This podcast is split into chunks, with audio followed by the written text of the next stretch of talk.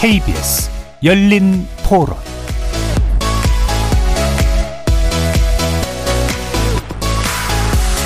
안녕하십니까. KBS 열린 토론 정준희입니다. 소중한 가족을 잃고 슬픔에 빠져 있는 유족의 아픔까지 이용해야 했는지 참 나 이거 뜬금없이 사대강은 뭔지 잘 모르겠네요.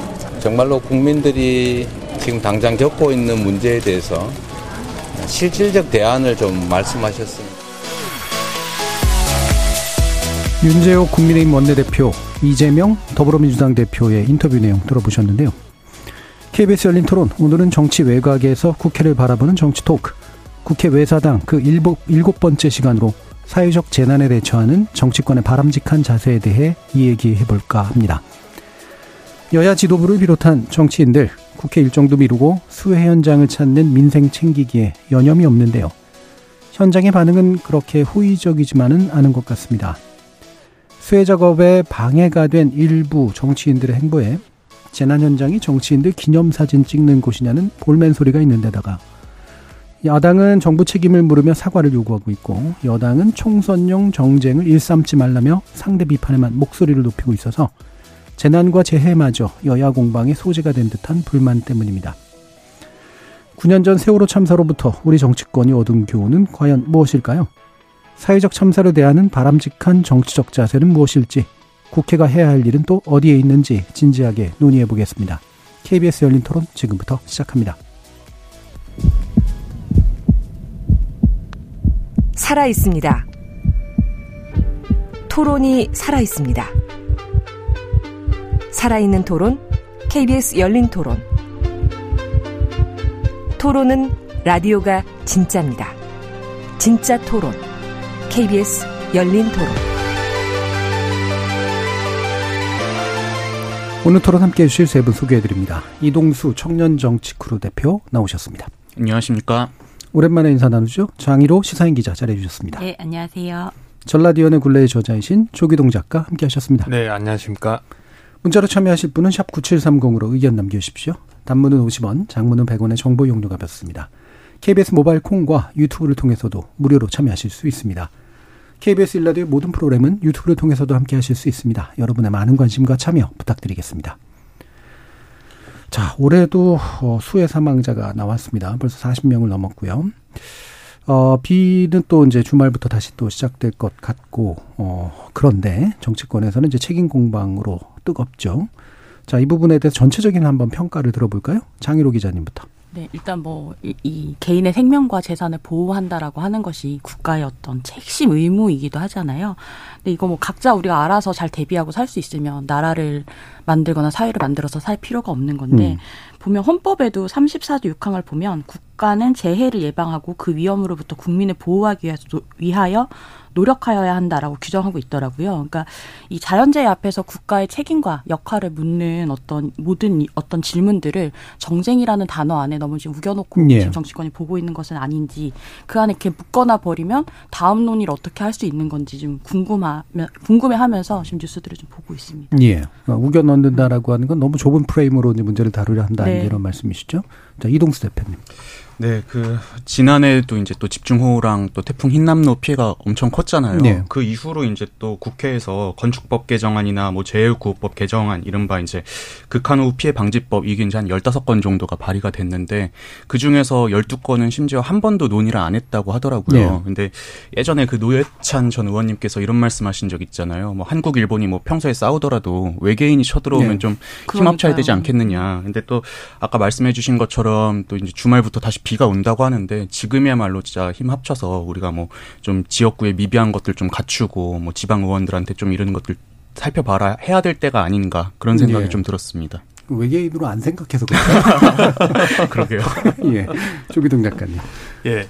2010년대 이후 한국 정치에서 나타나는 주요한 트렌드 중 하나가 그 안전 정치라는 게 예. 부상했다고 음. 생각을 합니다. 뭐 세월호 사건뿐만 아니라 여러 사건들이 다 안전과 연관된 게 주요한 정치적 아젠다가 되었는데요.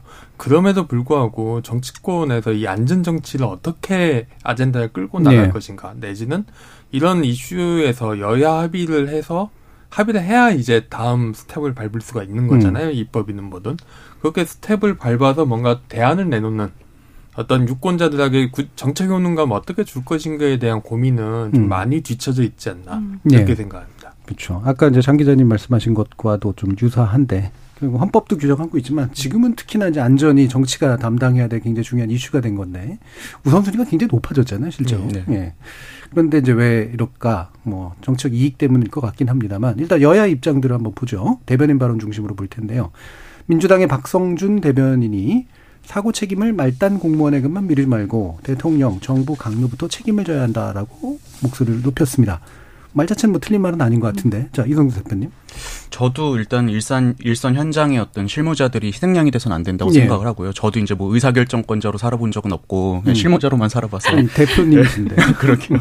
예. 근데 이제 또 아무래도 현장 실무자들이 사건을 직접적으로 대하다 보니까는 또 이제 무슨 사건이 발생했을 때 뭐 어떤 불강력적인 사, 뭐 이유에서든 아니면 사소한 실수에서든 이게 또 큰 어떤 희생과 결부되면 막 죽을 죄처럼 되는 경우들이 예. 되게 많잖아요. 근데 이렇게 자꾸 막 뭐 사건 터질 때마다 실무자들 문책 공격하고 막 징계하고 이러면은 과연 나중에 누가 진짜 열심히 일하려고 할까? 전 예. 결국에 이제 진짜 책임져야 될 거는 이 의사결정권에 있는 분들이 책임져야 되는 건데 음. 지금 뭐 그동안 이야기 나온 것들 보면은 뭐 법적 책임을 져라도 있지만 그것보다는 일단 도의적 책임부터 져라 이거였던 예. 거잖아요. 근데 그것조차 좀 지지 않으려고 하는 게 좀 씁쓸합니다. 저는. 예. 예. 음. 도의적 책임, 뭐 정책 책임과 연결된 조기동 작가님. 네. 재난 터졌을 때 결국 누군가 정치적 책임을 져야 된다고 생각을 예. 합니다. 질 수밖에 없는 게 한국만의 일이 아닌 게 음. 대표적인 게 이제 2005년에 미국에서 뉴올리언스에 거대한 허리케인인 카트리나로 네, 카트리나. 엄청난 수의 이재문이 발생했을 때 그때 결국은 조지 부시 당시 대통령이 정치적 책임을 지게 됐거든요. 네, 예. 민주정치 하에서 정치인이 재난 문제를 어떻게 다루느냐는 중요한 정치적인 음. 아젠다라고 생각을 하고요.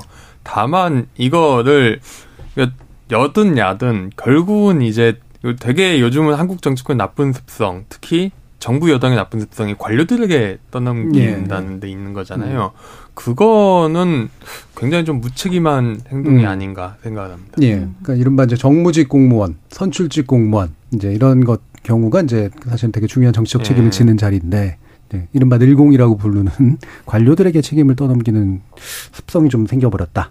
창희로 기자님. 아, 윤석열 대통령이 이제 공무원들을 질타하면서 사무실에 앉아있지 말고 현장 대처해라. 네. 이렇게 말씀하셨다. 그 질타를 굉장히 강하게 했다. 이런 음. 것들이 알려지고 있는데 사실 대통령 자신도 공무원의 일부라는 거를 좀 잊으신 건 아닌가라는 네, 생각도 네. 들고 뭐 인터넷 댓글에는 이런 것도 있더라고. 앉아라도 있어라라는 그런 말도 나오는데 뭐 법적 정치적 도의적 책임에서 이 정부가 굉장히 어떤 법적인 책임만을 중점적으로 네, 네. 다루고 있기 때문에 아래에서 실무에서 일하는 사람들은 계속 몸을 사릴 수밖에 없는 것 같아요. 네. 어떻게 하면 내가 책임을 지지 않을 수 있는 선까지만 일을 하지라고 음. 하는 분위기를 만든다는 점에서 굉장히 나쁜 예. 일, 들이 좀 벌어지고 있다라는 생각은 예. 들고 있습니다. 법적인 책임을 안 졌으면 제일 좋은 방법은 그 자리에 안 가는 건데. 안 가는 거죠. 그렇죠? 네. 그래서 지금 뭐 수능 문제도 사실 그걸 누가 문제 출제하겠냐라는 얘기 계속 나오는 것 중에 하나가 계속 그 어떻게 낼 거냐를 정부가 들여다보고 있으니까 꼼꼼히 예. 그런 것들이 있더라고요. 예. 자, 그럼 여당의 이제 반론을 한번 좀 들어볼까요? 황교환 수석 대변인의 말인데 막말로 정쟁만 부추기는 야당이다. 수혜까지 정축으로 이용하고 있다. 자, 이게 어느 정도까지 또 의미 있는 말인지 조기동 작가님 말씀 주시죠. 네.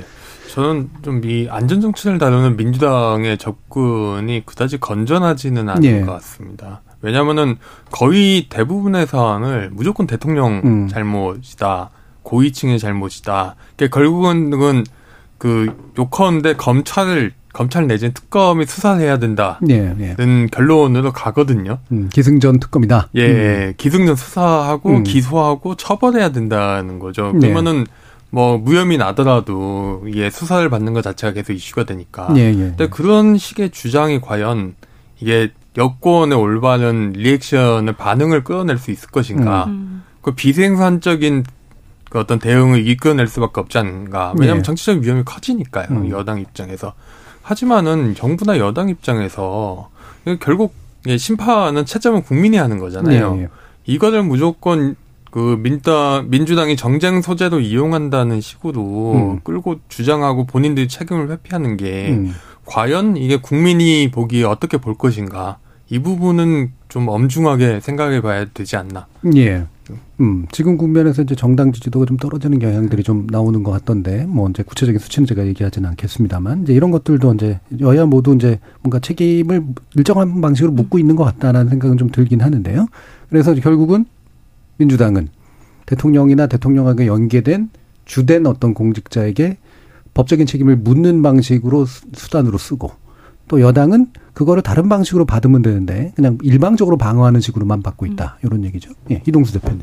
네, 저도 이제 조기동 조기동 작가님 말씀에 전적으로 공감하고요. 네. 그 지금 이번에 또 수해 때문에 특별 재난 지역 선포된 곳들을 보니까는 경북, 충남이 이제 각각 네 곳, 그리고 충북, 전북 각각 두 곳, 그리고 세종까지 해가지고 열세 곳이더라고요. 근데 공교롭게도 이 지역들 중에 상당수가 이제 지난해 지방선거 이후로 자치단체장들이 또 국민의힘 분들이 많이 된 예. 지역이어가지고 음. 지금 민주당 입장에서는 뭐 여당도 뭐 국민의힘이고 그리고 이 지역의 단체장들도 이제 국힘인 경우들이 많아졌는데 예. 아무래도 이제 뭐 공수 구도로 봤을 땐 또 유리할 수 있겠지만 음. 요즘 또 이런 희생 이런 큰 희생들도 있고 뭐 안타까운 사연들도 전해지면서 좀 약간 국민들이 예민해져 있는 상태잖아요. 그래서 이럴 때 오히려 이거를 또 정쟁으로 활용하려고 하면은 오히려 이제 역효과가 날 수 있다. 음. 대표적인 게 이제 김의겸 의원이 실언 있었 있었던 게 이제 예. 논란이 있었던 것처럼 음. 그래서 아마 민주당도 이 부분에 있어서는 아마 좀 조심하려고 하지 않을까 예, 음. 그렇게 생각을 하고 있습니다. 그래서 이제 오히려 또 이제 정부 여당이 말씀하신 것처럼 좀 책임감 있는 모습을 보여줘야지 이걸 막 진짜 공수 이런 개념으로 이해하면 안 된다고 생각합니다. 네, 그 실언 부분이 이제 야당의 공세 무의식이 들어가는 네. 부분이라 가지고 아마 또 문제가 된 것 같아요. 장희로 기자님. 그러니까 뭐 국민들이 음. 워낙 정치인들 싸우는 거 싫어하시니까 예. 정쟁이라는 걸 약간 좀 치트키처럼 사용하시는 네, 네. 거 아닌가라는 생각도 드는데 사실 갈등이라고 하는 거는 이제 뭐 어떤 정치의 어떤 또 핵심이라고 그렇죠. 할수 있는 네. 거잖아요. 네. 근데 이런 재난 상황은 사실 이렇게 편을 나눠서 싸우, 싸우면 되는 상황이 아니고 음. 이건 이제 진짜로 그냥 국가의 존재 이유에 대한 질문을 하고 있는 상황이라고 생각하거든요. 이제 유권자들은. 근데 이제 아까 이동수 대표님도 말씀하셨지만 이 국회 이제 수해 갈 수해 방지 관련된 법안들이 지난해 수해를 겪고도 올라와서 있는데 여러 건이 지금 심의조차 못하고 있다라는 거는 사실 저는 이제 이걸 거대 양당이 다 문제다라는 방식으로 이제 음. 뭐 사설을 쓴 언론들도 있던데 저는 그건 되게 정치 혐오를 좀 오히려 네. 부추기는 말이라고 생각하고요. 이 법들이 왜 처리되고 있지 않느냐라는 거에 대해서 사실은 더 책임감 있게 대답을 해야 될 곳은 정부 여당이라고 생각해요. 네. 특히 이제 국민의힘이라고 생각하고 음. 벌써 윤석열 정부도 어쨌든 집권 2년 차인데 언제까지 여소야대 상황을 계속 핑계를 대서 음. 저 거대 여당 때문에 거대 야당 때문에 일을 못해라는 식으로만 핑계를 지금 2년째 계속 대고 있다라고 네. 생각할 수 있거든요 유권자들 입장에서는 그러니까 일을 뭔가 안 하겠다라는 게 아니라면 일을 되는 방향으로 어떻게 할 건지를 고민을 해야 되는데 뭔가 음. 안 되는 방향으로 계속 서로 치닫고 있는 것은 아닌가 하는 예. 좀 우려는 듭니다. 예. 그런 것들이 더 진척이 안 되는 주된 이유는 뭐라고 보세요? 이게 사실은 꺼내놓고 우선순위가 떨어지기 때문인지 아니면 말씀처럼 이제 여와 야가 굉장히 다른 견해로 서로 그냥 고집만 피우고 있어서인지. 근데 결국은 이거 협치에 대한 대통령의 어떤 태도의 문제가 네. 되게 크다고 생각해요. 그러니까 대통령이 어쨌든 지금까지 한 번도 야당 대표를 만나지 않은 음. 여, 헌정사상 유일한 대통령이기도 하고 뭔가 협치를 해서 무언가를 해본 경험이 이번 국회에서 되게 드문 예. 드물다는 생각을 하거든요. 어, 민주당이 이렇게 해서 올리면 그 어제 쪽수로 해서 올리면 대통령 거부권을 행사하고 이런 식으로 예. 굉장히 강대강으로 치닫는 상황에서 국민의힘이 계속해서 국민의힘이 여당으로서 역할을 하기보다는 음. 뭐 그렇게 흔히도 얘기하잖아요 용산 출장소 아니냐라는 예, 예. 식으로 근데 그런 식으로 약간 협치에 대한 가능성이나 이런 것들을 경험을 한 번도 하지 못하는 국회라는 생각이 들어요 예. 이번 특히 국회가 예. 근데 그런 것들이 재난 상황을 대응하는 데 있어서도 굉장히 쉽게 이제 편을 가르는 구도로 치닫게 만드는 원인은 음. 아닌가라는 생각이 듭니다. 음. 머리수에서 이제 질 것 같기 때문에 이제 아예 일을 안 해버리는 이제 그런 방식이 이제 굳어진 거 아닌가. 뭐 이 부분 뒤에서 좀 더 얘기를 더 나눠보고요. 그럼 대통령 이야기로 이제 한번 가보죠. 그래서 예, 대통령이 이제 아까 장 기자님은 이제 호통치는 건 이 부분을 주로 얘기하셨는데 이게 좀 특이합니다. 이제 이권 카르텔이나 부패 카르텔에 대한 보조금을 폐지해서 그 재원으로 수해 복구와 피해 보전에 재정을 투입해야 된다. 라는 언급을 했고 당연히 이제 야당은 되게 부정적으로 이제 반응을 했죠. 이동수 대표님. 저도 이게 이제 인터넷 커뮤니티에서 요즘 특히 이제 청년층 남녀 네. 싸울 때 이런 얘기 많이 하거든요. 음. 야 어디 예산 빼가지고 어디다 차라리 줘야 된다. 아 그래요? 근데 딱 네. 그런 정도의 그냥 논쟁인 것 같아요. 저는 네. 좀 사실 이권 카르텔 이런 게 갑자기 여기서 나왔을 때 좀 약간 생뚱맞다는 느낌도 좀 네. 받기도 했고, 그 오히려 이제 이게 좀 윤석열 대통령도 그렇고 지금 정부 여당에서 내년 총선을 앞두고 좀 선명한 보수색을 보이기 위해서 계속 이런 메시지를 내는 게 아닌가. 예. 왜냐하면은 올, 지난 연말부터 올 초 해가지고 뭐 이제 시민단체라든지 아니면 노동조합 이런 데 이제 수사를 들어가면서 좀 약간 지지율이 반등했던 적도 예. 있었잖아요. 그래서 아마 그때 어마 그런 기억들 때문에 자꾸 이제 그런 카드를 쓰려고 하는 것 같은데 음. 이게 지금 좀 어느 정도 개연성이 있었으면 또 국민에게 좀 소구력이 있었겠지만 그좀 음. 동떨어진 이슈다 보니까는 별로 그렇게 크게 와닿지 않는 것 같습니다. 예. 조 작가님. 네. 좀그 직접 언급보다도 그 조지 부시 대통령 예, 예. 당시 사례를 저 카트리나 당시 음. 사례를 언급 이야기를 하자면은 당시 조지 부시 대통령의 가장 큰 실책이 뭐냐면은 그 에어포스원을 타고 뉴, 뉴올리언스에 방문을 하지 않고 비행기를 타고 그냥 피해 현장을 돕니다. 예, 예. 그 도는 시찰하는 거죠. 예, 시찰하는 음. 장면만 사진에 찍혀서 예. 딱 첫 장면이 하늘에서 내려다보는 예. 대통령이고 밑에는 흑인들 가난한 흑인들이 이주민이 땅에 있는 음. 거의 정치적으로 최악의 그림을 그린 그렇죠. 거죠. 네. 근데 첫 wording이 굉장히 저는 중요하다고 생각하는데 윤석열 대통령의 wording이 이제 갑자기 이제 보수 진보 싸워서 평가적으로 싸우자 이런 wording이 나오면은 음. 저는 이게 과연 이게 선거에 도움이 될까? 음. 좀, 좀 회의적인 생각이 들지 않을 수 없습니다. 예. 음, 장 기자님? 아니, 이게 요번에 수해복구 현장 방문하신 사진에서도 흰색 운동화 신은 것이 또 되게 눈에 띄더라고요. 그러니까 이게 음. 수해 현장에 가기에 적합한 어떤 복장이었는가 해서 굉장히 이제 그 질척거리는 바닥에 흰색 운동, 깨끗한 흰색 네. 운동화가 네. 보이는 것이 저는 저 운동화 신, 신 낀 사람 누구냐 저거 진짜로 징계해야 된다. 비교, 비교 사진 만드는 네. 징계해야 된다. 약간 뭐 예. 뭐 이런 생각도 들었는데 저는 왜 이렇게 지금 대통령이 모든 문제 의식이 카르텔로 좀 수렴이 네. 되는지 좀잘 음. 이해가 안 가는데요. 그러니까 세상에 어떤 모든 문제가 이렇게 피하가 굉장히 명확한 것 같아서 좀 부럽기도 한데 언뜻 듣기에 굉장히 속 시원한 발언이거든요. 그러니까 음. 이제 문제가 있는 돈을 바로 잡아서 필요한데 네. 쓰겠다라고 하는 말이니까. 근데 이거 어떻게 또 들으면 아랫돌 깨서 윗돌 괜다라는 말처럼 들리기도 해요. 그러니까 잘못 지급된 보조금을 어떻게 환수하겠다는 건지. 그러니까 대통령께서 좋아하시는 이제 법에 따르면 조사하고 수사하고 뭐 환수하고 폐지하고 뭐 이런 과정들도 네. 다 법적 절차를 거쳐야 되는 건데 이걸 어떻게 그 과정들은 다 생략하고 예산 전용도 해야겠죠. 예, 네, 예산 전용도 해야 되는 건데 그러니까 국고라고 하는 게 대통령의 개인 근거가 아닌데 어떤 대통령의 어떤 기분에 굉장히 좌지우지 되어서 예산권에 대해서 좀 말씀하시는 거 아닌가라는 생각이 네. 들더라고요. 네. 그 그래서 재단 때문에 이제 추경 필요한 거 아니냐 그랬더니 또 추경호 부총리는 돈 충분하다 또 이런 얘기를 네. 해요. 예, 이 보조금 빼는 게 충분한 건지 아니면 진짜로 예산이 책정된 것 자체가 충분한 건지 이런 것들도 이제 정부 안에서 충분히 좀 서로 그 잘 맞게 일관되게 좀 나오면 네, 메시지가 좀 필요할 텐데 그 부분도 좀 그런 것 같고 자 지자체로 좀 가보죠. 지자체에서 또 아까 이제 이 대표님께서도 말씀 주셨습니다만 공교롭게도 예, 예 지금의 여권에 의한 이제 여권 출신의 아, 지자체 장들이 있는 곳에서 이제 사고가 난 거죠. 김영환 이제 충북도지사가 아, 우리 그, 그 궁평 제2지하차도 거기 침수 사고 발생한 지 1시간 지나서 이범석 청주시장이 사고 발생 55분 지나서 사고 상황을 인지했던 것으로 드러났고 여러 가지 발언들도 또 논란을 불러일으켰습니다. 이 부분 이 대표님 말씀 주시죠. 네, 저, 저는 근데 이제 이 뭐 늑장 보고라든지 아니면 이 초기 대응에 대해서는 우리가 네. 너무 그렇게 또 막 예민하게 볼 필요는 저는 없다고 생각을 해요. 네. 왜냐하면 뭐 이태원 참사 때도 뭐 경찰이 늑장 보고를 했네, 뭐 기관장이 인지 시간을 뭐 이렇게 좀 바꿨네 이런 논란들이 있긴 했는데 뭐 진짜 세월호 사건 때처럼 한참 뒤에나 나오는 건 좀 문제가 있겠지만 저는 이 처음에 이제 언제 보고 받았냐는 그렇게 핵심적인 문제는 아니라고 네. 생각을 하거든요. 예컨대 이제 저도 군대 에 있을 때만 해도 뭐 무슨 일 생기면은 일단 그거 좀 처리하느라 정신 없고 깜빡할 수도 있고 해서 뭐 보고 시간 정도 뭐 몇십 분, 뭐 한 시간 정도 늦어지는 건 좀 이해할 수 있다고 생각을 하는데 중요한 건 이제 이 보고를 받고서 어떻게 대응했느냐는 좀 꼼꼼히 예, 예. 살펴봐야 될 필요가 있다고 생각을 합니다. 근데 음. 지금 김영환 도지사 같은 경우는 심지어 합동 분향소에 가셔서 뭐 사고 현장 일찍 갔어도 바뀔 건 없다 이런 막 음. 메시지가 나오고 있는 것들이 저는 뭐 도민들이 보기에도 진짜 좀 분통 터질 일이 아닌가 그렇게 음. 좀 생각이 됩니다. 네, 사후 대처 문제가 좀 더 중요해 네. 보인다. 장 기자님. 근데 일단 사, 사전 대처 문제도 짚진 않을 수 없을 음. 것 같아요. 왜냐하면 재난안전통신망이라고 하는 어떤 그게 있기 때문에 이번에도 그 제대로 활용되지 않은 거죠. 있었던 어떤 시스템이. 그러니까 충북도랑 청주시가 운영하는 이 재난안전통신망에서 어쨌든 지하차도 진입 통제를 요청한 어떤 신고가 충북도에 제대로 전달되지 않았던 거는 분명히 네. 한것 같고요. 어쨌든 이 재난 관리의 어떤 총책임자라고 할 수 있는 지방자치단체장의 말로서는 굉장히 부적절했다라는 생각이 듭니다. 그러니까 예. 왜 이거를 우리가 그냥 수해라고 하지 않고 어떤 언론에서는 오송 지하차도 참사다 이렇게도 말하기도 하는데요. 예. 뭐 사상자가 한두 명 정도 발생했구나라고 생각했다. 이런 이야기 굳이 왜 덧붙이셨는지 잘 모르겠고요. 예. 어제 그 충북 시민사회단체 연대회의랑 이제 유가족들이 김영환 지사, 이범석 청주시장, 그다음에 이상래 행정중심 복합도시 건설청장을 이제 중대재해처벌법 위반 혐의로 네.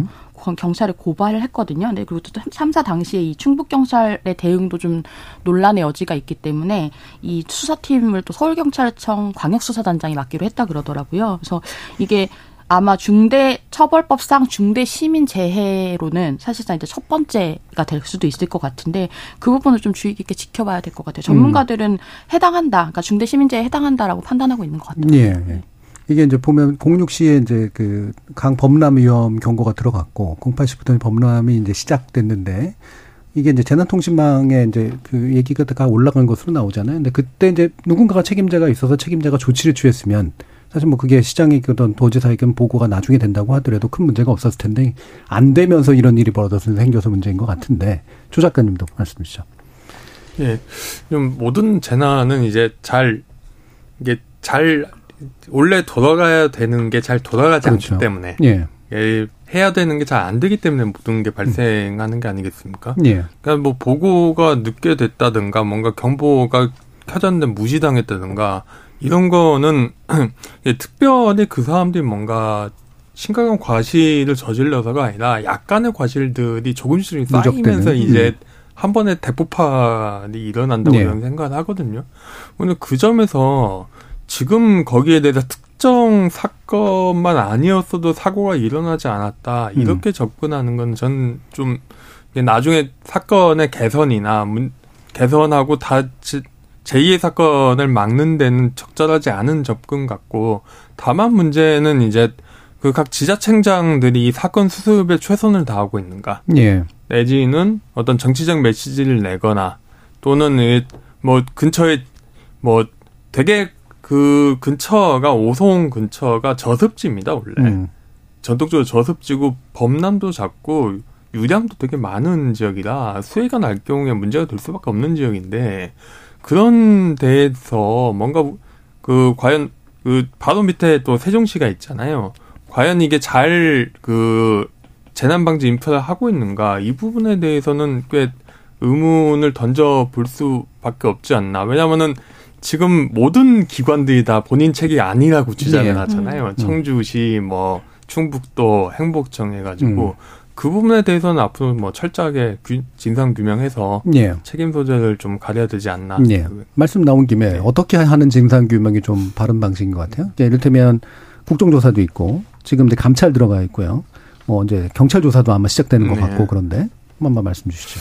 저는 좀 이런 건 같은 경우는 뭐 자꾸 이 카트리나 이야기하니까 좀, 좀 직연감이 없진 한데, 당시에 사원, 상, 미국 상원하고 하원하고 다들 여야 할 것 없이 초당적인 위원회를 꾸립니다. 예, 예. 그래서 굉장히 좀 장기적인 조사를 하거든요. 하원 같은 경우 다섯, 5개월 동안 이제 그 위원회를 구성해서 조사 보고를 쓰는데, 저 같은 경우는 이런 건 같은 경우는 이게 중앙 정부하고 지방 정부까지 같이 결합해서 시민사회 단체까지 해서 좀 제대로 위험 관리를 하고 있나. 음. 특히 이 부분은 이제 되게 좀 징후적이라고 생각하는 게 대도시의 문제가 아니라 전형적인 중소도시 내지는 이제 농어촌에서 사람이 적고 관리할 수 있는 역량이 부족한 예, 예. 점점 부족해질 수밖에 없는 농어촌에서 자연재해에 얼마나 취약한지 보여주는 사건이라 생각해서 예, 예. 좀 범정부적이고 최대한 그 이해관계자들이 다 참 그 결합하는 음. 어떤 그 조사위원회 같은 걸 꾸려가지고 좀 철저하게 좀 진상 규명할 필요가 있다고 생각합니다. 예. 그 저는 이제 예를 들어서 뭐 책임자를 처벌하는 것도 예. 물론 필요하다고 생각을 하고요. 지금 이번에 보면은 지하철도 같은 경우는 금강 홍수통제소에서 뭐 전화까지 심지어 하고 했는데도 이제 구청이나 이런 데서 뭉갰다가 지금 이렇게 된 네. 거잖아요. 근데 그 구청의 이제 관계자 인터뷰를 보면은 이제 지방도 관리는 도에서 하고 있어서 그거는 도청 소관이다. 우리 구청에서 할 일이 아니다. 그리고 또 이 매뉴얼에 따르면 이게 이 도로 통제 같은 거는 침수가 됐을 때 하는 거지 예상될 때 하는 건 아니다. 네. 지금 이런 얘기를 했거든요. 음. 저는 이게 꼭 개인의 문제라기보다는 약간 구조적인 문제도 있다고 생각을 해요. 무슨 음. 뭐 일만 터지면 서로 기관마다 우리는 책임 없다. 저기 소관이다. 이런 문제라든지 아니면 또 매뉴얼이 좀 현실에 동떨어진 부분들 이런 것들까지 다 이렇게 종합적으로 한번 좀 이번 기회에 또 살펴봐야 되지 않을까 싶습니다. 예. 그러니까 재난안전기본법 뭐 이런 데 이제 뭐 규정들은 있지만 그죠? 이게 통합적으로 누가 이런 시기에 의사결정을 내릴 수 있을 네. 것인가 관할을 넘어서 사실 이 부분도 분명한 건 맞는 것 같고요. 장 기자님. 그러니까 뭐 그게 말은 되게 좋은데 될까라는 음. 약간 음. 걱정이 너무 될 수밖에 없는 지형인 것 같아요. 지금 예. 정치적 상황도 그렇고. 근데 어쨌든 우리 국민들이 목숨을 거의 40명, 40명, 50명 가까이 사상자가 난 사건이기 때문에 할 수 있는 모든 것을 해본다라고 하는 것이 굉장히 정치적 메시지로선 중요하다고 생각하거든요. 음, 음. 그러니까 뭐 실제로 그 안에서 일이 되는 것과 안 되는 것과는 별개로 우리가 이 문제가 너무 심각하다는 걸 인지하고 있고 이런 이런 일들을 할 수 있으니까 할 거야라는 사후 대응을 어떻게 보여주느냐에서 사실은 좀 역량을 보여줄 수 있을 것 같은데 예. 기대가 별로 되지는 않습니다. 음. 네. 기대는 별로 안 된다. 네. 예. 예상도 잘 안 되시는 것 같기도 하고요. 예, 근데 2부에서 이 내용을 다뤄야 되니까 조금 더 네. 기대 품고 네. 한번 생각해 주시기 바라고요. 자, 그러면 또 이제 각또 다른 이제 행정 책임자들 이야기를 좀 해볼 텐데, 아, 원희룡 국토부 장관이 이제 원래 이제 그 출국해 있다가 이제 돌아왔죠. 그러면서 이제 여기 현장에 갔는데, 이제 견인차기를 막았다. 그래서 또 논란이 됐어요. 이제 기자회견하는 과정에서. 자, 이 부분에 대해서 어, 어떤 생각을 하시는지 초 작가님. 좀 원장관이 너무 정치적으로 조, 조바심을 내고 음. 있지 않나 생각을 합니다. 뭐 이건하고 별개의 건입니다만은 예, 양평 고속도로 사, 논란도 네. 그렇고 지금 이게 다른 문제가 아니라 그냥 또 현장이 좁고 진입로가 극소수인 상황에서 기자들 되게 많이 몰려들었을 거고 거기서 어디서 브리핑을 해야 되느냐. 근데 사실 길이 편하긴 하거든요. 음. 그런데 차 지나다니는 거 뻔히 보고는 거나 뭐 현장 상황 보면은 미리 좀 세팅을 할 수 있었던 문제고 예. 그렇게 기자회견 기자간담회를 사실 화면이 잡히는 곳이 아니더라도 좀 궁벽해도 구석지 같은 데에서도 예. 충분히 할 수 있는 거잖아요. 현장 모습을 보여주고 네. 싶었던 게 네, 그게 예. 제일 크겠죠. 예. 근데 왜 거기를 잡았을까? 음. 좀 본인 스스로의 발목을 잡지 않았나 이런 생각이 들어요. 예. 그 안내했던 충북도청 관계자가 또 웃었던 것 때문에 음. 그 영상이 그게 잡혔던 아, 것 때문에 약간 좀 논란이 좀 더해졌던 음. 것 같은데 저는 이제 현장 상황이 급박하고 어수선할 수밖에 없을 거라서 뭐 조심했으면 좋았겠다라는 아쉬움은 있기는 한데 어쨌든 재난 현장에서 주무부처의 브리핑이라고 하는 예. 것도 뉴스인 만큼 이게 뭐 포토존으로 썼니 아니니로 과도하게 이렇게 논쟁을 할 필요는 없다고 생각하고요. 어쨌든 대통령이나 이런 장관들의 동선 같은 걸 통해서 또 우리가 이번 사고의 또 심각성을 제대로 알 수도 있는 거라고 생각을 해서 예. 너무 이제 그것을 그쪽으로 뭐 이렇게 시선을 몰아갈 필요는 없을 것 같아요. 예. 저도 이거는 그냥 에피소드 정도로 뭐 앞으로 이제 어떻게 잘 대응하느냐에 따라 또 달라질 수 있다고 생각을 해요. 음. 근데 근래 원장관님 보면은 이 국토교통부 관련한 무슨 인터넷에서 이슈되는 일들은 본인이 다 개입하고 계시거든요. 예, 예. 컨대뭐 지난해 LH에서 뭐 그냥 사세요 막 이런 거 썼다가 이제 부실공사 그 논란 있고 막 이런 것들도 본인이 직접 다 현장 방문하고 계시는데 약간 진짜 이런 어떤 대권 주 잠재적인 어떤 그 대권 주자로서 좀 부담감 같은 게 있으신 것 같은데 예. 좀 이런 거, 이슈를 쫓는 것보다도 진짜 이런 좀 보이지 않는 데서 이렇게 좀 제도 같은 것들 보완하고 이런 게 더 이렇게 나중에는 국민들한테 좋은 평가를 받게 되지 예. 않을까 예. 싶습니다. 예. 그리고 이제 포토존 논란도 좀 있으니까 자기 전님께서 짧게만 한번 여쭤보면 그 지난 정부 때도 아마 제 기억상 그런 거 있었는데 그 원래 비가 오는 중에 이제 그 차관인가가 그 김성환 의원. 예, 예. 그뭐 이렇게 그 기자회견 비슷한 거 하다가 뒤에서 이렇게 우산을 씌워줬는데 아, 기자들이 사진 나온다고 아. 무릎 꿇으라 해서 무릎을 꿇었던 네, 그런 네, 네. 경우들이 있었잖아요. 그러니까 이게 약간은 총체적으로 그 현장에서 보여주는 그런 일들이 이제 종종 이렇게 일어날 수밖에 없는 측면도 있는 것 같거든요. 그쵸. 언론도 섞여 있고 막 그러니까. 네. 예. 근데 저는 근데 그 논란도 음. 그냥 되게 평소에 어떻게 대하 대하는가 상사를 음. 어떻게 대하는 걸 굉장히 그냥 상징적으로 보여주는 장면이라고 생각하는데 사진 기자들이 굉장히 또 사진 나오는 거에 민감하기 그렇죠. 때문에 네, 네.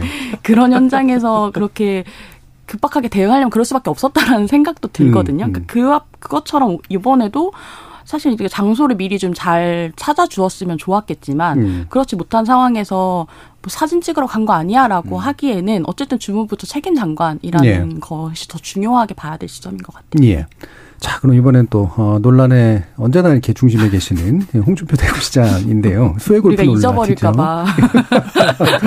그러니까 이게 지역에 있으면서 대권 주자가 아닌 것처럼 비춰지는 걸 되게 싫어하실 수도 있을 텐데 어, 이게 참 애매하긴 합니다. 이제 골프 자체는 당연히 되게 부정적인데 또 홍준표 대구시장의 항변은 대구는 그런 게 뭔가 수해 상황이 아니었다라고 해서 기자들하고 입씨름을 했어요.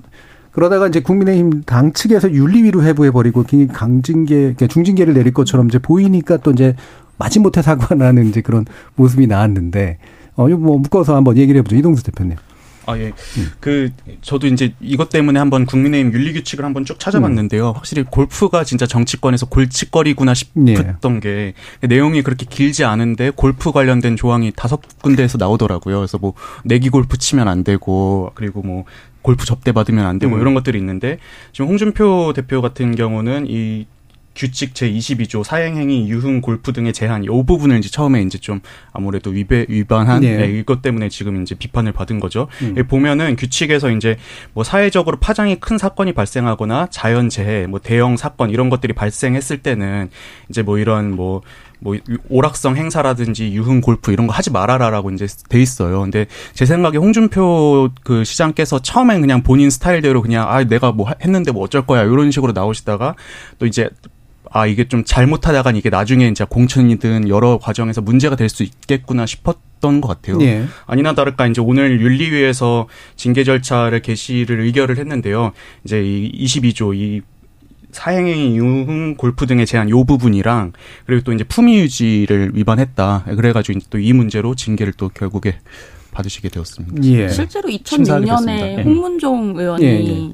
수해 중에 골프를 쳐서 제명됐던 적이 있어가지고 예. 아마 그런 것도 좀 참조하지 않을까 예. 싶기도. 그래서 계속해서 이제 홍 시장이 네. 우리는 수혜 중이 아니었다를 강조하고 있는 거긴 한데. 그런데 이제 예. 공무원들은 천 명이 넘게 대기를 하고 있었던 상황이죠. 예, 조 작가님. 예.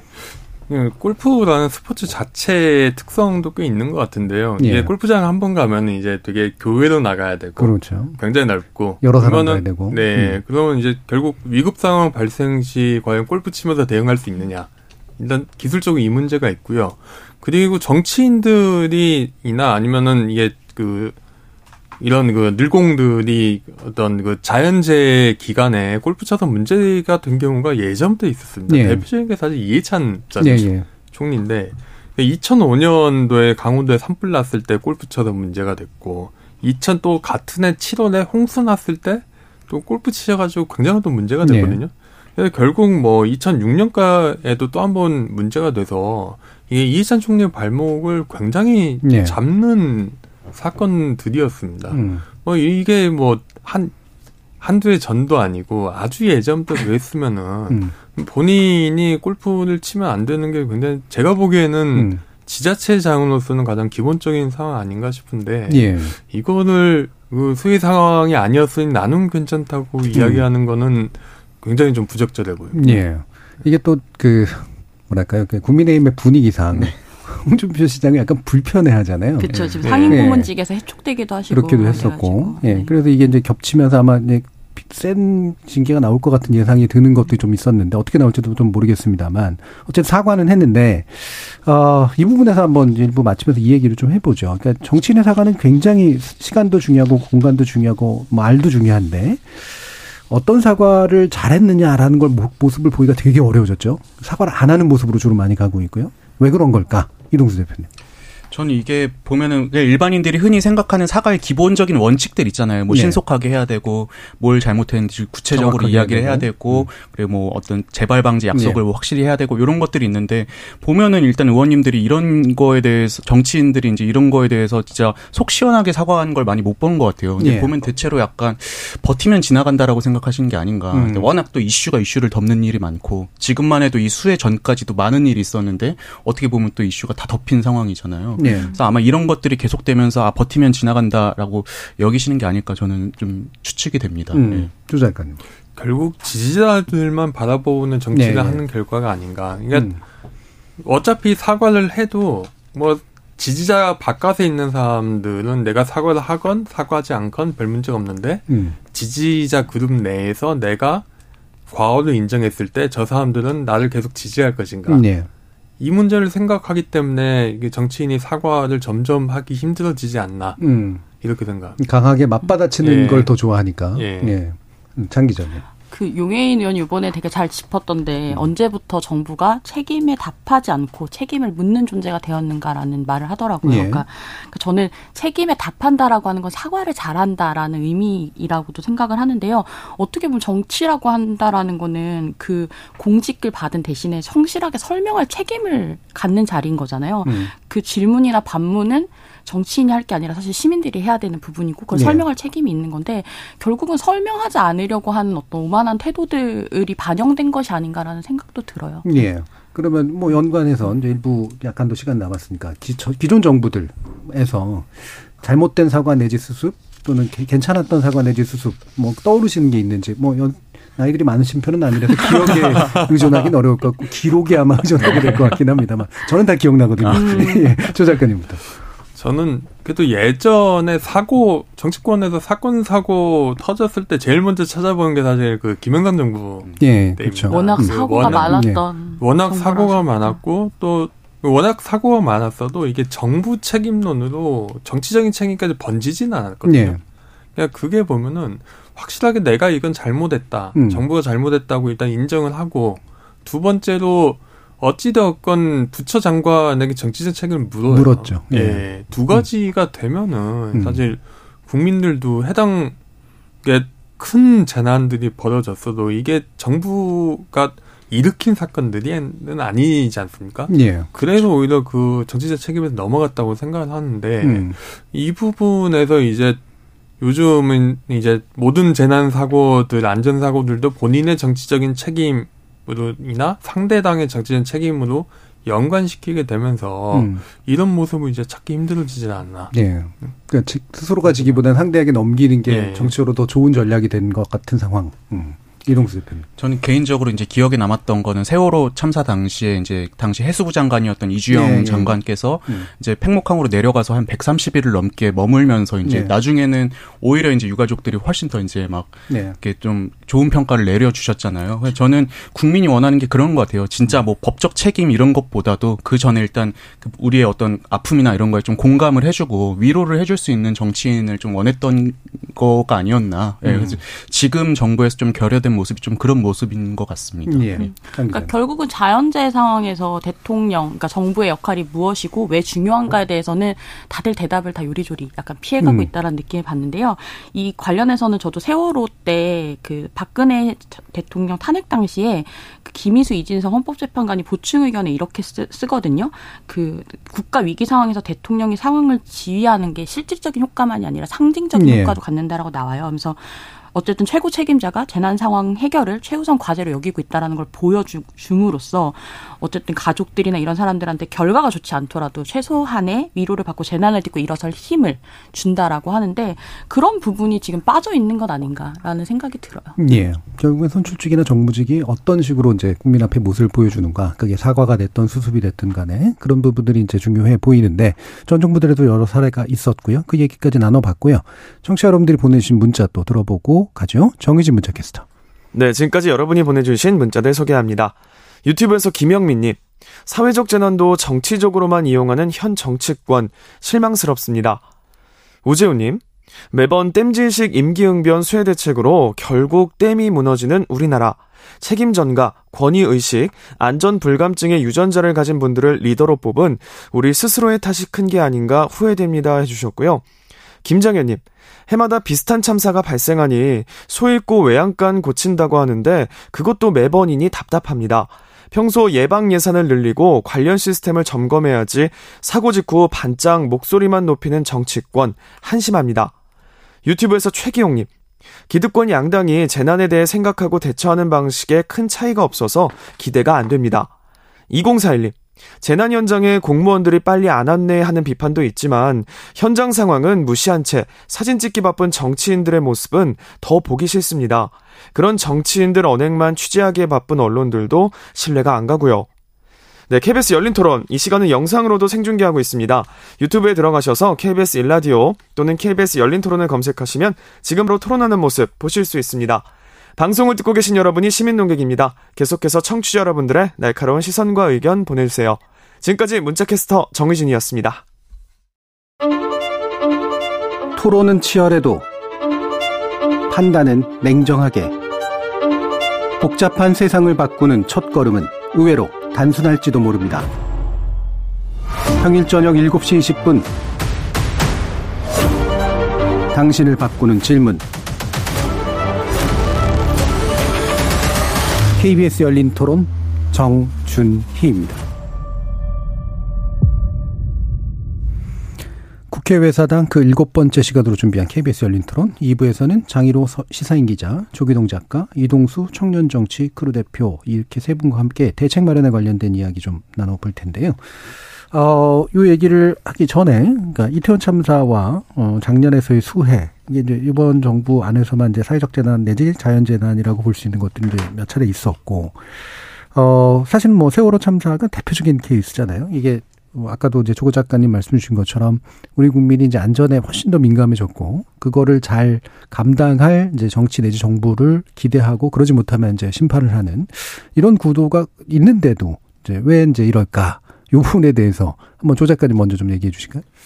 일단 정당들이 이제 너무 이제 기존 정치 기존 기존 사고들 그러니까 네. 산업화 시절의 그 사회적 재난하고 지금하고 같, 동 분명히 다른 유형의 재난인데 같은 재난이라고 생각하는 게좀 음. 있는 것 같습니다. 대표적인 게 보수 정권 보수 정당들인데요. 네.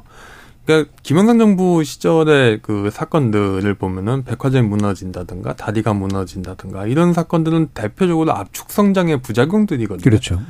그러니까 전 전형적인 개발도상 국형의 재난들이었는데 음. 요즘의 재난들은 이제 예전 뭔가 좀 경제 수준이 낮았을 때 벌어질 만한 사건은 아니라는 거죠. 음. 대표적으로 이제 그 수해 같은 경우도 이제 지구 온난화라는 재앙의 결과인 거고 예. 이태원 참사도 결국은 이게 그 젊은이들의 어떤 그 커뮤니케이션 문화 음. 내지 놀이 문화나 뭐 소통 문화가 아니면 설명할 수 없는 부분이 예. 분명히 존재하는데 그 그렇다면은 그리고 국민들의 위험 감수성도 안전에 대한 감수성도 결국은 이제 그 선진국으로 되면서 이제 굉장히 커졌다고 저는 음. 생각을 합니다.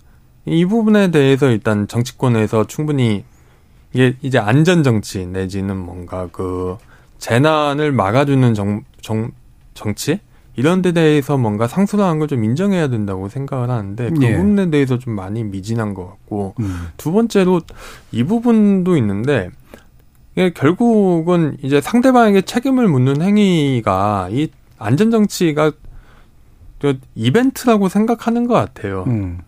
이몇 년에 한 번 나타나는 정치적인 대단한 기회이기 때문에 예. 이 기회를 잡아서 뭔가 판을 뒤집어 버리겠다. 음. 이런 생각 분명히 다들 하고 있거든요. 음.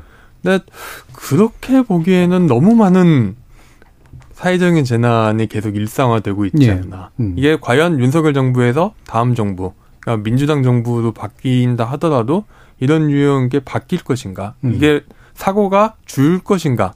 그렇지 않을 것 같거든요. 네. 당장 문재인 정부만 하더라도 코로나라는 전대미문의 그렇죠. 대재앙이 산불도 있었고요. 네. 구제역도 있었고요. 이 음. 부분에 대해서 좀 정치권에서 고민을 해봐야 되지 않나 생각합니다. 음. 장 기자님. 일단 그 정세랑 작가가 쓴 Fifty People이라는 소설을 예, 예. 보면 이런 구절이 나오거든요. 그러니까 세상에 존재하는 거의 모든 안전법은 유가족이 만든 거야라는 음. 이제 그런 말이 나오는데 그러니까 이번 수해라고 하는 게 이제 기후 재난이 여파기도 한데 사실 인재나 관제라고 또 언론에서도 많이 부르고 있잖아요. 그렇게 보면 이미 만들어진 어떤 법이나 제도가 좀 제대로 작동하지 않았기 때문인 것 같은데 그 법과 제도가 다 시민의 목숨값이라는 어떤 그 생각을 그 무게를 정치권에서 너무 좀 가볍게 여기고 있는 것은 아닌가라는 생각이 들거든요. 네. 그러니까 결국은 어떤 사회 문제가 의제화된다 라고 하는 것이 합의해서 국회에서 뭔가 처리된다고 하는 것으로 이제 민주주의가 역할을 하는 것으로 보여져야 되는데 지금 우리가 목격하고 있는 거에서 그런 부분은 전혀 보이지가 않고 있잖아요. 음. 계속 실패하고 있는 지점이 어딘가를 생각하면 그런 지점인 것 같다는 생각이 네. 들어요. 이 대표님. 저는 정치권의 어떤 권위주의 문화라든지 아니면 공직사회 보신주의 이런 것들이 또 영향을 끼치고 있는 점도 있다고 생각을 하는데요.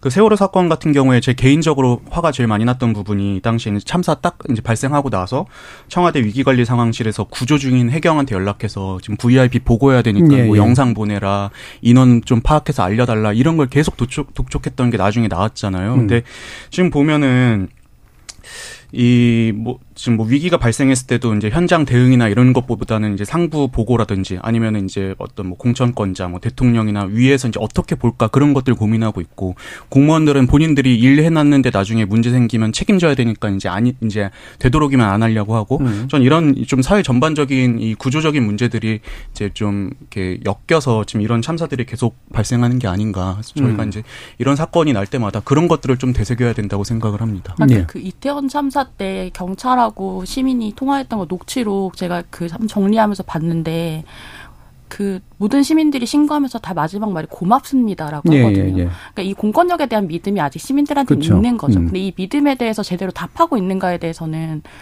물음표일 수밖에 없는 상황인 것 같아요. 예. 그 현장에서 이제 엄청 애쓴 또 분들 그 말단이죠. 이런 분들에 대한 이제 나중에 그 감동적인 어떤 태도라든가 이런 것들이 네. 분명히 좀 있잖아요. 그 그런 걸 또 영웅화하는 그런 경우들도 있고. 근데 어 잘만 하면 이제 사실은 칭찬받을 것 같은데 그러지 못해 생기는 문제들 이게 사실 이태원 참사만 해도 이제 특별법 통과도 아직 안 됐고 이것도 전형적인 공방 상황인데 이 부분은 평가를 좀 해주세요. 그러면 이, 이 대표님.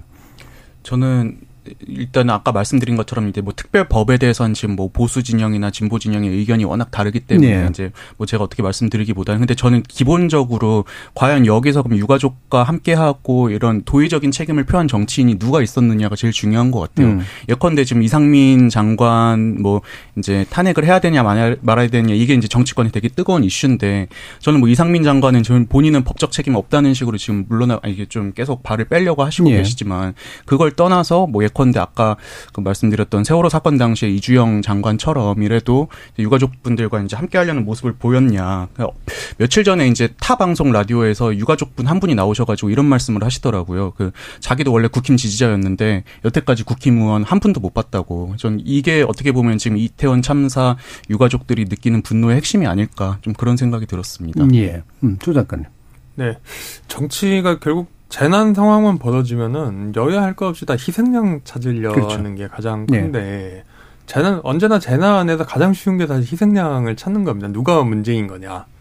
그러 당사자가 아니더라도 이게 사건을 일으키지 않았더라도 약자 내지는 그렇게 당해도 싸지 라는 식으로 희생양을 찾는데 희생양만 찾아가지고는 재난 이후에 어떤 안전을 담보할 수가 없거든요. 너무 좀 낮은 수준에 머물러 있지 않나. 그리고 희생양 찾기의 이면이 바로 다들 면피하려고 그러죠. 음. 그러니까 두 가지 사이에서 이제 결국 정치권에서는 유권자에 대해서 막연한 공포심만 자극하는 음.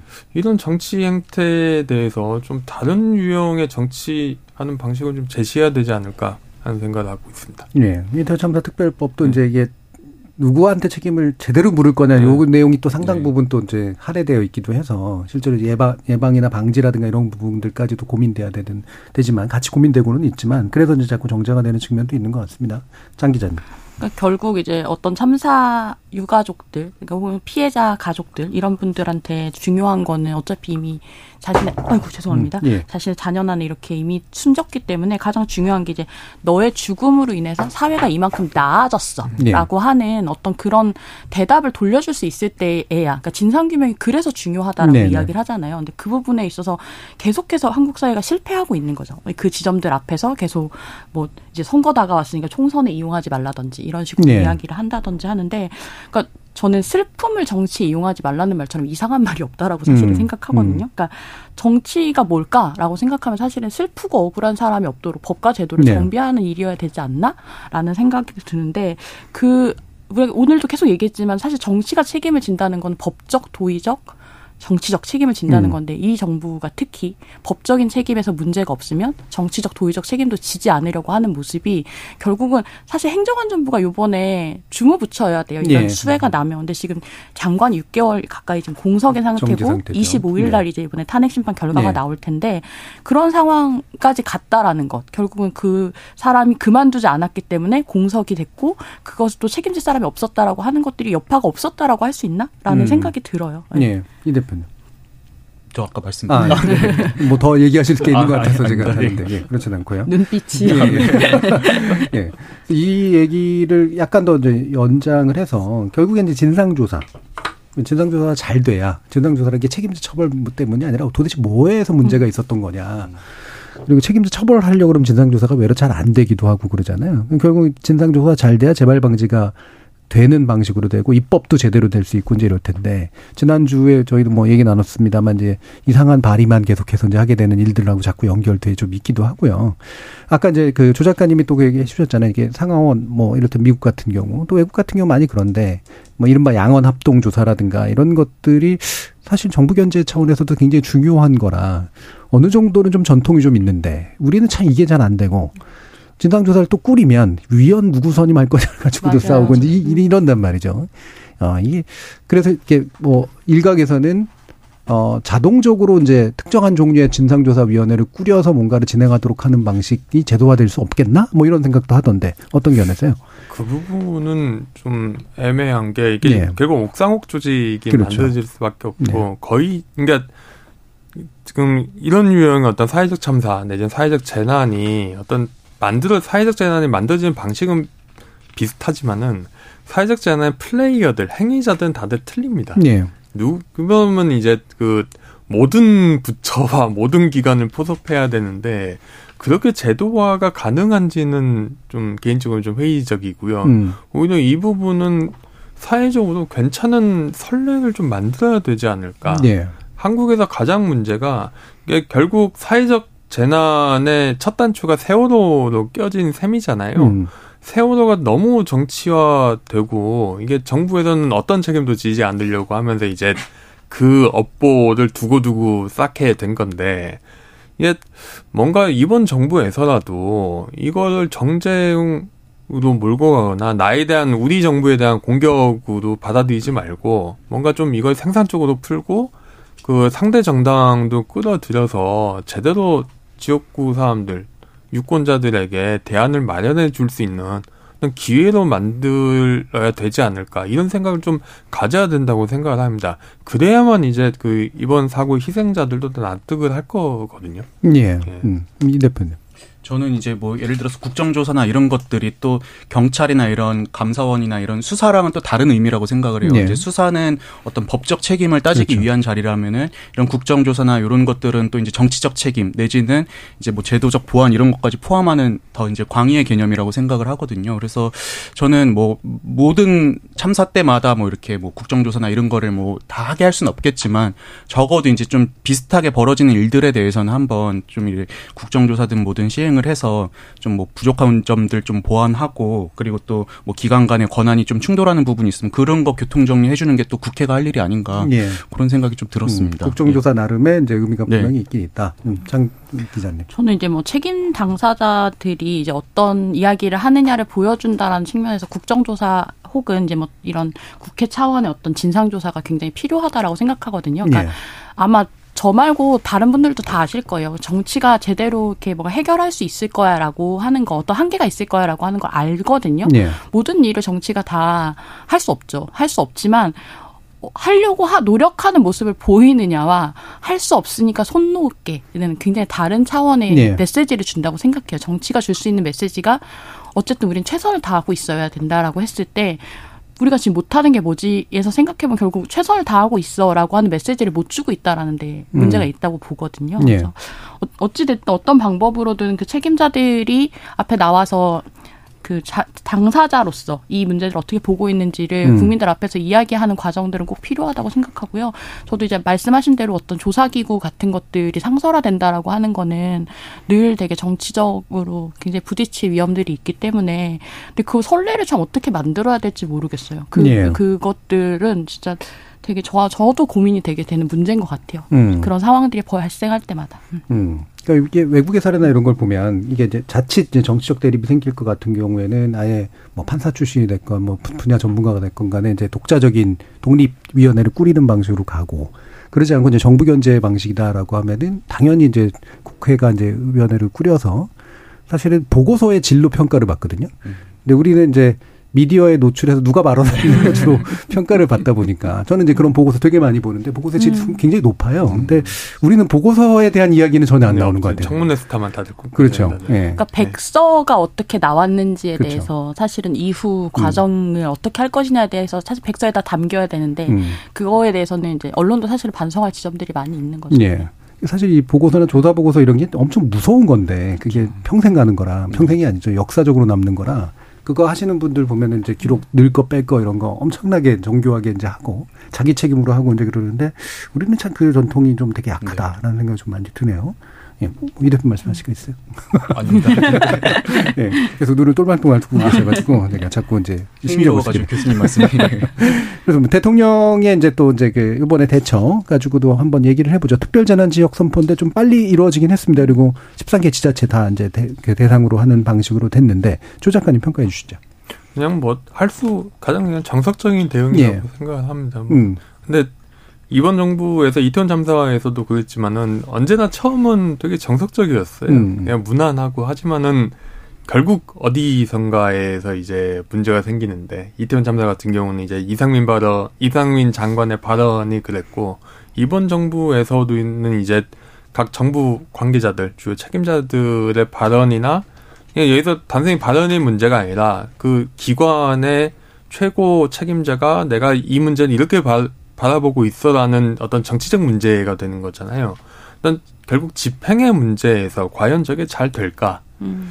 약간 불안한 게 사실입니다. 예. 집행의 문제에서 과연 잘 네. 될까? 네. 뭐 이건 흔히 쓰는 수단이긴 하고 되도록이면 빨리 이루어져서는 다행인데 이동수 대표님.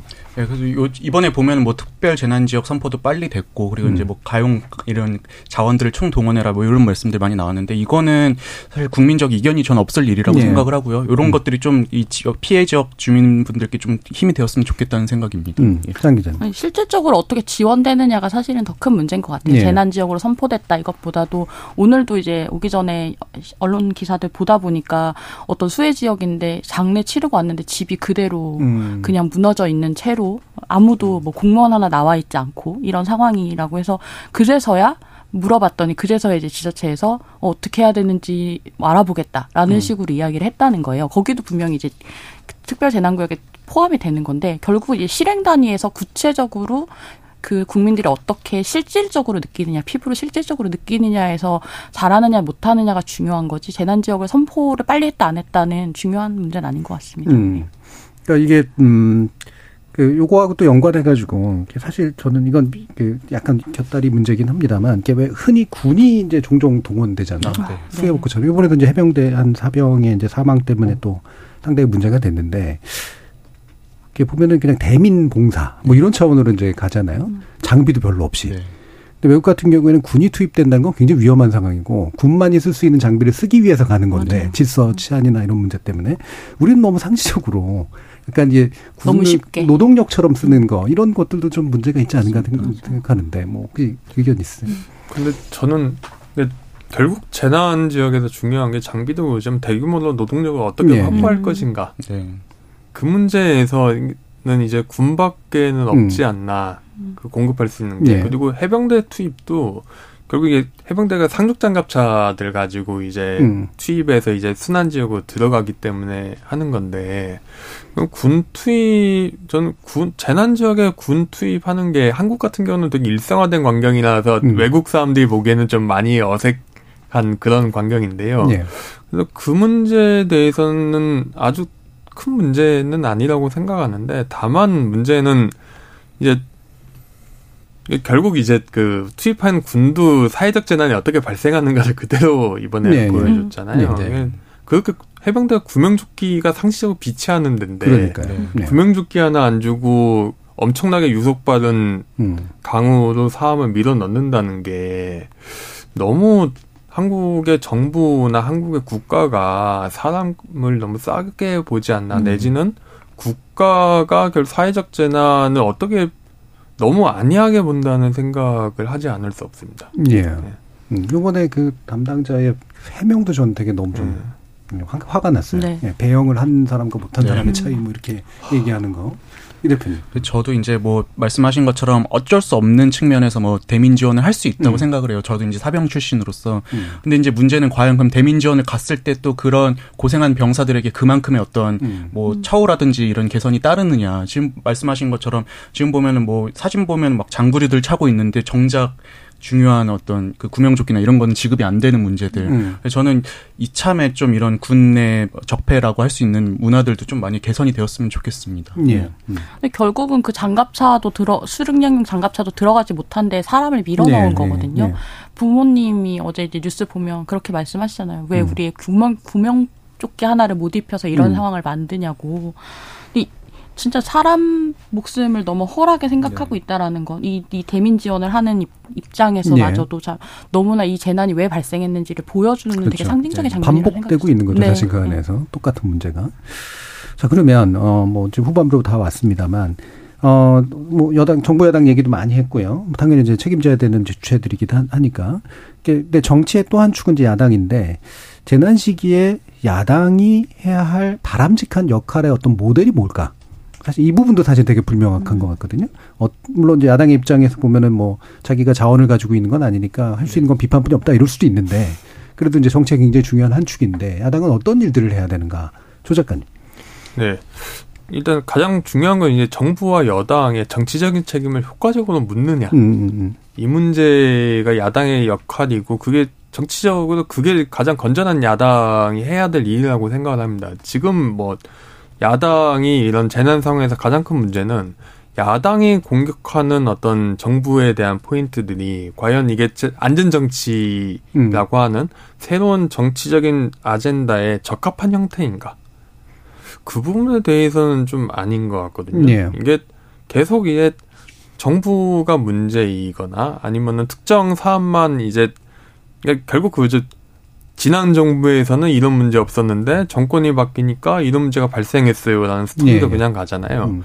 그런 식으로 가버리면은 좀 많이 곤란해지지 않을까 음. 하고요. 두 번째로는 저는 이제 중앙 정치뿐만 아니라 지방 정치가 되게 중요하다고 생각하는데 재난에 네. 대해서는 결국 어떤 그 정치권도 왜 지자체가 이렇게 재난 안전 관리에 소홀하는가 음. 이 문제에 대해서 묻지 않거든요.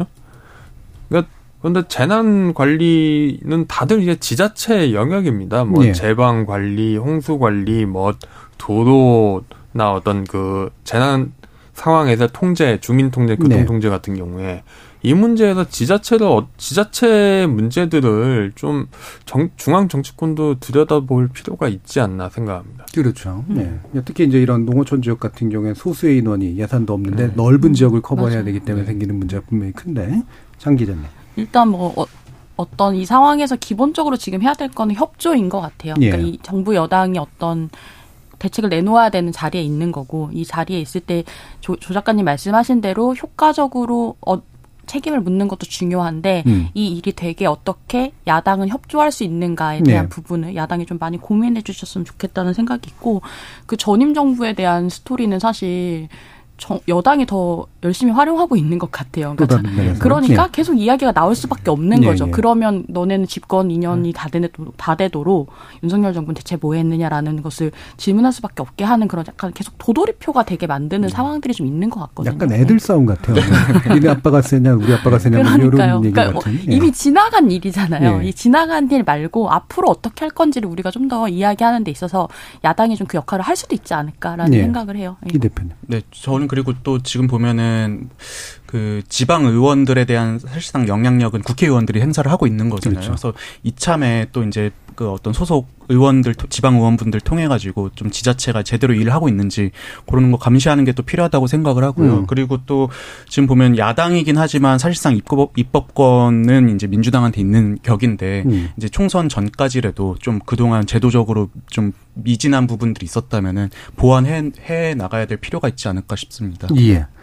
자, 그러면 어 이제 마무리할 시간인데 사실 주말에도 비가 많이 올 것 같습니다. 네. 어, 그리고 이미 많이 와 있는 상태고 이미 또 많이 폐허가 돼 있는 상태라서 더 큰 피해가 생길까 봐 상당히 우려되는 상황이라 각 지역에서 물론 상당히 긴장을 하고 있긴 하겠습니다만 정치권이 어떤 태도를 보여줘야 그래도 이후에 수습과 그다음에 예방에서 좀 더 어, 효과적일 수 있을까 마무리 한번 발언을 들어볼까요? 장기 장기자님부터. 네. 그 제가 이태원 참사 현장에 가서 그 많은 포스트잇이 붙어 있던 것 중에 지금도 한 번씩 이런 일들이 있을 때마다 좀 반복 되니까요. 꺼내보는 포스트잇이 있는데 찍어놓은 사진 중에 네.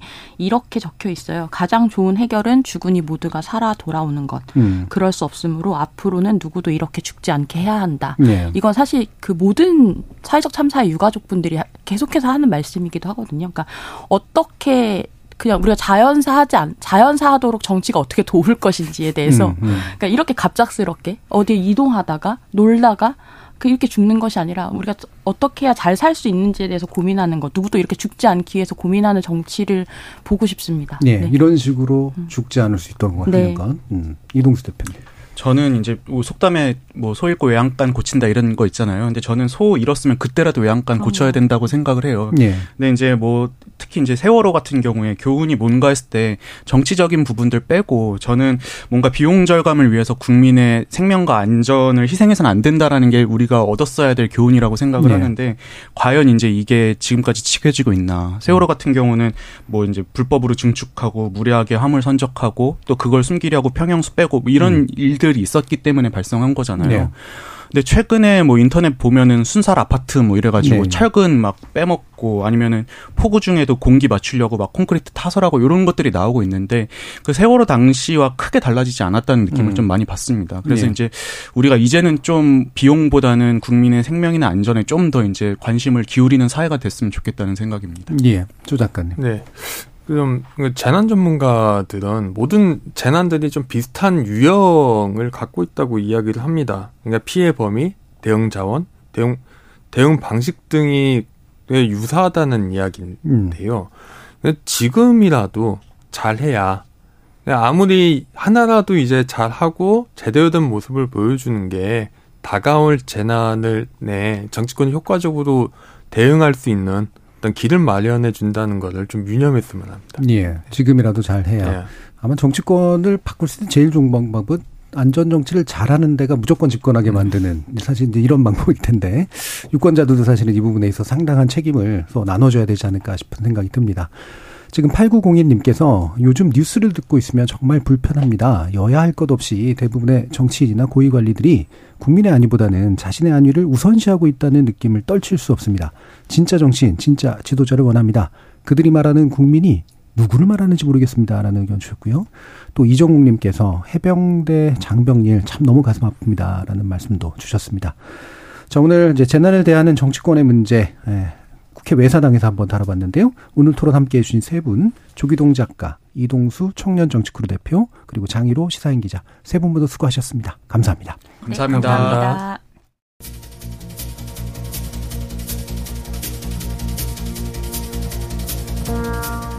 재난을 두고 정치권이 내탓 공방을 벌인다고 하는데 본래 재난이라는 건 관리 주체가 나름 명확하고 따라서 책임 주체 역시 그렇게 흐릿하지만은 않습니다.